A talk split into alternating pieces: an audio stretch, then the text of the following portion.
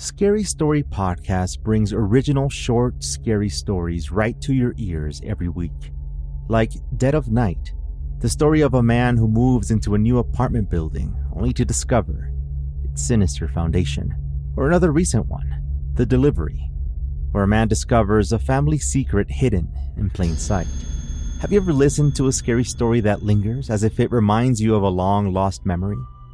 My name is Edwin Covarrubias, host and writer over at Scary Story Podcast, where every episode brings you a short, original scary story every week. The stories are read just like this me telling you a frightening story that will blur the lines between this and the world of hauntings, ghosts, experiences that defy logical explanation.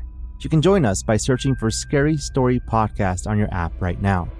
It's the show by Scary FM. I'll see you over on Scary Story Podcast. Hello, my dark darlings. I'm Markia, and this is the Something Scary podcast. To our veteran listeners and those voyaging into the dark with us for the first time, welcome. Something that I really enjoy about horror in general is the mythical monsters that go along with the entire genre. Things such as Dracula and the Sasquatch and something that we were thinking with this episode is what if those mythical monsters were a part of the modern society that we have now? And would that really change things? What happens when creatures of legend and monsters of modern mythology are pushed into the world we live in now? These mythical monsters will creep ever closer to our doors, our homes. Don't bother to barricade the windows because they're already inside. First, work is hell, and then there are demons. Next, a classic creepypasta of the zombie apocalypse around the corner. After that, a chupacabra fueled by vengeance. And finally, beware the Nokken, the Norwegian shapeshifters of myth. I receive hundreds of creepy story submissions every single week. As always, the first story you hear is one that we've chosen to animate and post over at youtube.com slash snarled. Then I read a few more stories for the podcast. If you have a tale you're dying to share, send me an email at somethingscary at. And if you'd like to support the show and receive bonus content, consider joining our Patreon. Our patrons play a huge role in keeping the show running every single week. For more information on how you can help the show and also be a part of it, visit patreon.com slash snarled. So, want to hear something scary? A demon in an elevator. What would you do to get ahead in your career? Would you blindly serve an omnipotent master in the structures in place? Find out what demons lurk in corporate buildings in this high fashion tale inspired by Nikki. Day in and day out, Jess felt like she lived in the elevator. As an intern, she was always in and out of the office on coffee runs, collecting sample clothes for shoots, picking up dry cleaning. Done with one thing, two more things would be added to her to do list. But it was the usual high pressure, high turnover at the South African fashion house, especially now. It was Fashion Week. Preparations for this week long, high fashion, high profile event had whipped everyone at work into a frenzy. Jess thrived on every bit of it, standing out from the crowd of frazzled execs, yelling photographers, and fellow weeping interns. Jess's calm in the face of adversity quickly got her assigned to work with the art director, Jai Wu. A cutthroat business person, Jai Wu ruled her department with an iron fist, demolishing all competition in the fashion world. Known to have as high expectations for everyone as she did for herself, high tension would always surround her and those near her. Jess tried to spend every moment by her side, absorbing every bit of information she had to offer. Humming to herself as Jess stepped into the elevator one morning, there was a rattled looking woman wringing her hands inside. It was Allison, Jai Wu's latest assistant. I'm going to get fired, Allison blurted out cynically. Everyone in this place are monsters. And she burst into tears. At that, elevator suddenly lurched on the way down and came to a clunking halt. Allison started pounding on the emergency button. The elevator walls felt like they were collapsing in on her. Jess quickly came behind her, cradling Allison close as she worked herself up even more in her misery. Her wails echoed up the elevator shaft. Hours later, finally freed by the fire department, Allison was driven out in an ambulance, physically exhausted spent and shaking. Jess finished the day by Jai Wu's side, humming softly as the work world around her raged on. The next day, in a rush to get back to Jai Wu's office, Jess was stuck in the elevator again. But this time, she was alone. What the? No. Please, no, she said to no one in the empty box. Starting to gasp for air, she leaned weakly against the wall feeling drained, feeling less. Lurching forward, Jess shook the elevator bars like a cage. The walls felt so close, and thankfully, the buttons lit up. With a whoosh, it descended.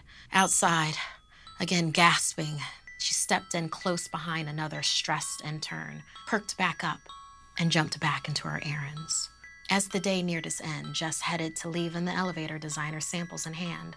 Her footsteps dragged as she was once again alone in that elevator. As the doors closed, a hand shot out through the doors. It was Allison, pressing her hand against the closing door. She squeezed in, and the doors closed behind her. Looking at Jess with a tight smile, she said, Jai Wu fired me. At that, the elevator rumbled to another dead stop, and the lights went out, trapping them once again. Engulfing them in darkness, Allison laughed, sobbing, turned her phone light on, and moved it around the steel box. I just want to get out of here, Allison growled and punched the elevator panel. Blood cracked through her knuckles. Jess's grip tightened on her shoulder as she laughed. I could tell you of real monsters, Allison, called Jumbi, that constantly move from place to place, latching onto the suffering of others. I love it here, you know. The people here, their suffering is so sweet. This place chews everyone up so I can eat them whole. Allison stared at Jess and Jess's demeanor melted away. Allison shuddered, tilting her phone as the light flashed across the Jumbi's face, formerly known as Jess. She dropped the phone as the Jumbi lunged for her. Crunching, muffled screams of agony within the small confines echoed through the elevator, up the elevator shaft, until there was quiet. With a ding, the elevators opened back up on the 13th floor and Jess strode right over to Jai Wu, glowing with a pep in her step. Jai Wu was wondering out loud how she could possibly find a new assistant in the middle of Fashion Week, already posted the opening on a job board boss, and Jess smiled widely. Angi has made it easier than ever to connect with skilled professionals to get all your jobs done well. If you own a home, you know how much work it can take whether it's everyday maintenance and repairs or making dream projects a reality, it can be hard just to know where to start. But now, all you need to do is Angi that and find a skilled local pro who will deliver the quality and expertise you need. Angi has over 20 years of home service experience, and they've combined it with new tools to simplify the whole process.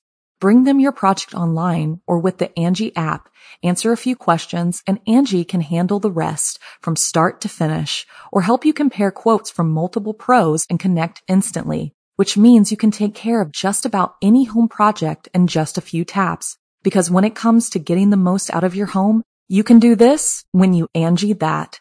Download the free Angi mobile app today or visit Angi.com. That's A-N-G-I dot com. What do we do when the end of the world knocks at our door? Do we open it or do we stay inside, hiding? Find out in this early creepy pasta from Chris Stewart. It's been two weeks since this whole thing started. It all began with a tanker accident. It was all over the news. Everyone thought it was just another oil spill. There were plenty of volunteers, plenty of people wanted to help the poor, defenseless animals, plenty of victims.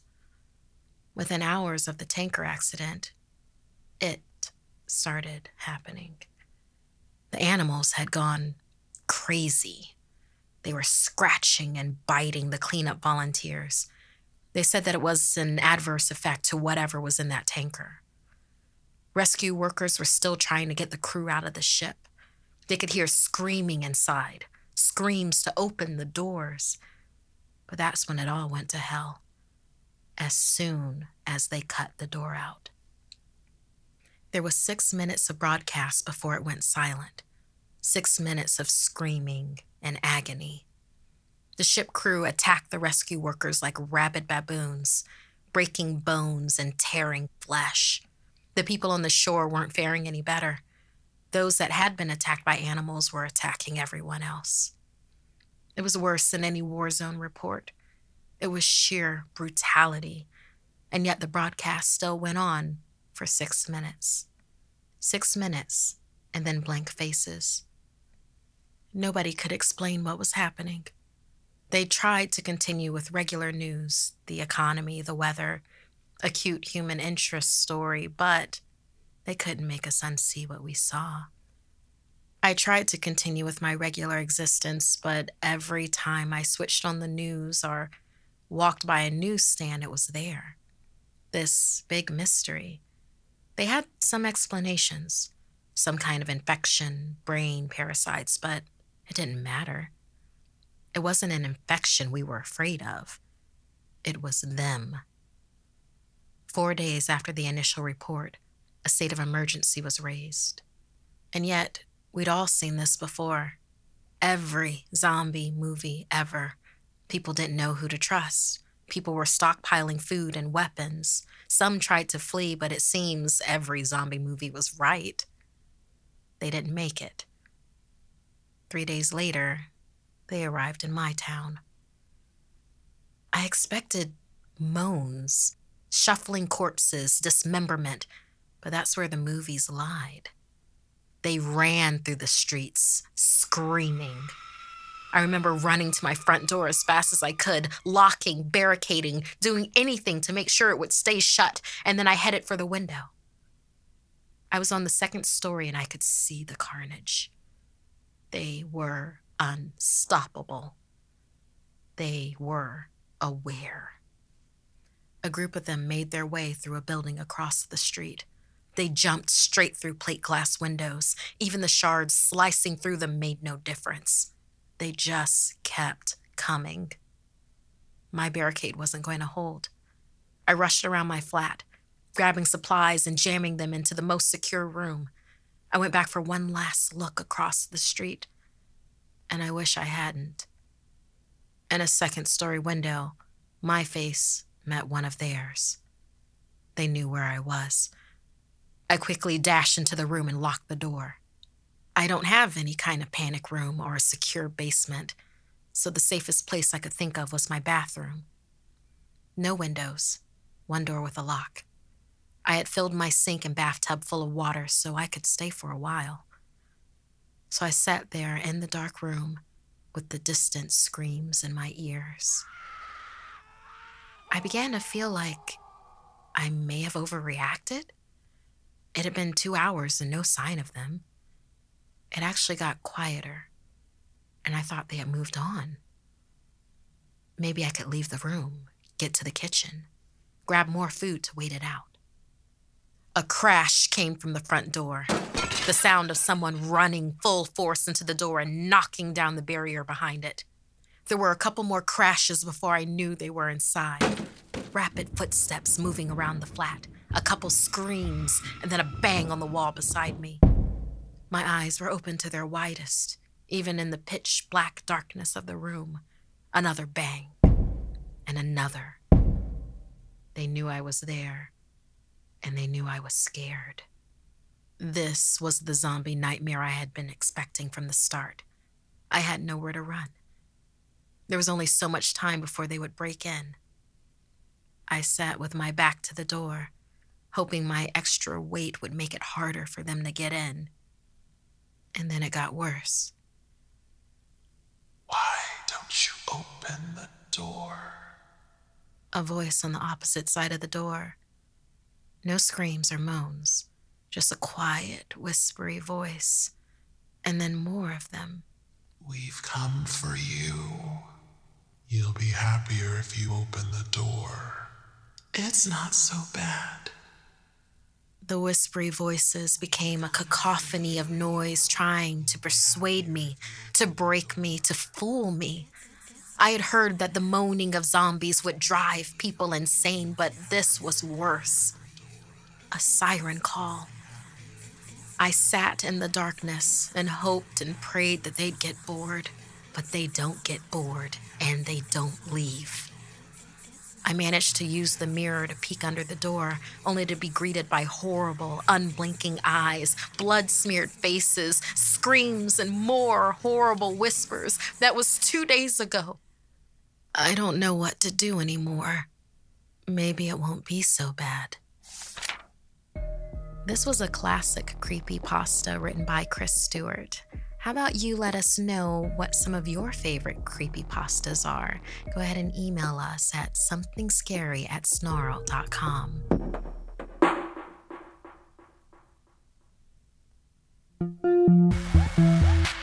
Fires rage, pushing out people and creatures from their homes. The food chain disrupted brings out vengeance in a new form, and this story inspired by Judith. Ash from the fires gently drifted down as Karina walked Chucho, a terrier mix she rescued from the blaze that encircled their town. The fires had raged for days, burning down wilderness and homes, leaving charred belongings and homelessness in their wake. Everyone sheltered in the community center hoped for rain, but instead lived a waking nightmare of smoke and another possible relocation due to suspicious secondary fires reported on in the news. Chucho stopped, his ears perked up, alert. They were near the edge of the community center that housed those who had fled from their homes. With a low growl, Chucho bowed in front of Karina, protecting her from an emerging hunched figure from the wooded area around them. She lifted the flashlight ahead and illuminated a screeching creature. Knees were covered in blood and its legs badly burnt. Beneath a pronounced brow were crazed eyes fixed onto the light in her hand. Exposing its fangs and clawed hands, it sprang toward Karina, who picked up Chucho and made a run for it. She shouted for her partner Pedro to open the door, and it swung open, revealing to him Karina, the dog, and this creature on their tail. As soon as they got inside, Pedro closed the door. Karina breathed quickly. What was that? Pedro looked out the window as that thing hobbled back into the woods. The chupacabra. He's real. Karina's mouth was agape. No, that's a myth, and it only eats goats and sheep. It looked like it was going to eat us. Chucho whined and burrowed his head into her arms. I know what I saw, and from now on, we pair up for perimeter checks at night, Pedro said, and they walked back into the hall where everyone slept. The next day, while taking Chucho on his midday walk, Pedro spotted Harold, a truck driver who'd ended up stranded during the fires. He was rummaging through the donation bins. Pedro wrinkled his nose as he passed by him Harold always smelled faintly of smoke and gasoline. Don't get too close to the fires, Pedro said, noticing that once again Chucho was pulling away from the man. He'd never quite taken to Harold. Animal control came and left, having verified that they couldn't find a wild creature. Things seemed to begin to resume a semblance of normalcy. And then Karina was the first to see it. The donation bins were on fire. Pedro rushed outside, Karina on his heels, and Chucho not far behind. From behind the flames, the chupacabra emerged with a fury once more in its eyes. Chucho barked, and they noticed. But he wasn't barking at the creature, but a running figure to its left. The chupacabra stopped in its tracks, sniffing the air, its head swiveling, and snapped toward the man hiding behind another bungalow, trailing a liquid from his feet. Harold? Pedro shouted, and the figure turned, revealing Harold as he fumbled his keys when he saw the chupacabra. The chupacabra sped towards Harold like a shark that senses blood in the water and attacked him. They fell into the bushes, lost. Screaming, Harold made a run for it, and the chupacabra chased him back to the fiery bins. Harold was no match for the creature as it pounced on him. The gas can that he was carrying fell by his side upon impact and burst onto the ground into the flames. It caught in an explosion as Pedro and Karina watched in horror. Harold screamed as he was roasted and ripped open at the same time by the chupacabra as it took its revenge on the arsonist what I really enjoy about this story, and thank you so much, Judith, for um, inspiring us for this, is that the chupacabra is seems like a bad guy, but isn't. It's a very real deal to be forced out of your home by fire, and then especially if you're able to sniff out the person that's responsible for it.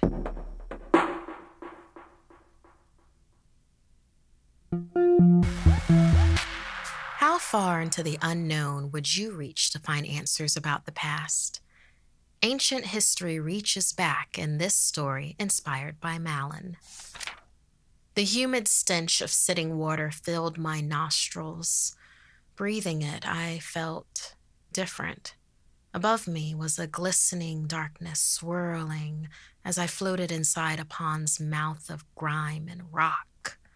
Something tickled my nose, and I huffed it out like stringy mucus. As I pulled it from my nostrils, it felt fuzzy, wet, moss like. It wouldn't stop growing out of me. I gagged as I pulled, and it began to flourish and sprout from my ears. I could feel it in my mouth. I started to choke on it, unable to breathe as I heard the words Nokken always gets what he wants. By this promise, I wakened, shivering, wrapped in my sheets in a cold sweat. It was a nightmare. It was just a dream. My next thought what's a Nokken? I'd barely been able to adjust from the jet lag from my flight to Norway, and this nightmare sure didn't help. Are you okay, Ingrid? My brother Peter asked. Just a nightmare, I shrugged, checking the time. I'm sorry. We have to wake up for our hike in the fjords in a couple hours. Peter was already back asleep. When the dawn reached over the mountains, Peter and I waited at a clearing for our tour guide. The greenery was incredible and the air was crisp. It felt so pure to breathe in, it almost hurt a little. Peter opened the map to make sure we were in the right spot to meet Valet, our guide. That's when I saw a white horse gallop past us and into the wild. It shone beneath the morning sun with a glisten over its mane. I felt compelled to follow, but lost sight of it, and a figure emerged from the lush greenery surrounding us. Ingrid and Peter, the man asked. It was Valet. He welcomed us on our journey. The fjords are a magical place. They go deeper than our history here in Norway. Seeking your roots brings you here, no? Smiling into his clear blue eyes, I replied, Yes, we want to reconnect. Peter rolled his eyes. Yeah, we got a high percentage of Norwegian ancestry on one of those kits. We could be related to you. We are all of nature and are fated to go back to it, Valet said, a little ominously, as he took us on our journey. The higher the altitude, the more out of breath I would get. Reaching the point of delirium, I bent down and Valet helped me to a stream. On the water, I saw the reflection of the horse I saw before. Pouring water into my cup as I drank, it disappeared, and Valet helped me up. Thank you. Did either of you just see a horse nearby? Peter was snapping some pictures. Nope, he shrugged. Could have been the Nokken, Valet offered. The Nokken, I repeated, remembering that that was the name that I had heard in my dream. I coughed into my hand and spit out a chunk of moss. It's claimed you, Valet said as we came upon a waterfall. The Nokken, Peter said. In my guidebook, it's a horse, an omen of some kind.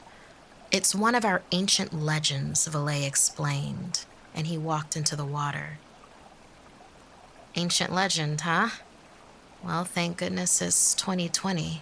I laughed, looking at Peter nervously. Valet was acting a little weird, and his actions were catching us a bit off guard. Nokken always gets what he wants. And I froze at those words. Valet submerged himself in the water. Peter laughed uneasily. If he thinks we're following, he's got another. With a sudden force, Peter was pulled by a force into the water. There was heavy breathing behind me over my shoulder. Slowly, I walked closer to the water where Peter had just disappeared and saw Valet smiling up at me. But when I turned, I saw the white horse before me, its eyes bright as the sun. I yelled as it pushed me into the water. Peter, I called out as I battled the current, and when I opened my eyes, the horse was gone, and I was alone, floating toward the cascade. Ingrid? Peter's voice called from behind the falls, and I swam towards it, lifting myself into this dank cave that was hidden behind its veil, searching for my brother. As I walked further along, the echoes of my brother's name reverberated back to me from the cave. And as I walked, my body began to feel heavier and heavier, like I was made of stone.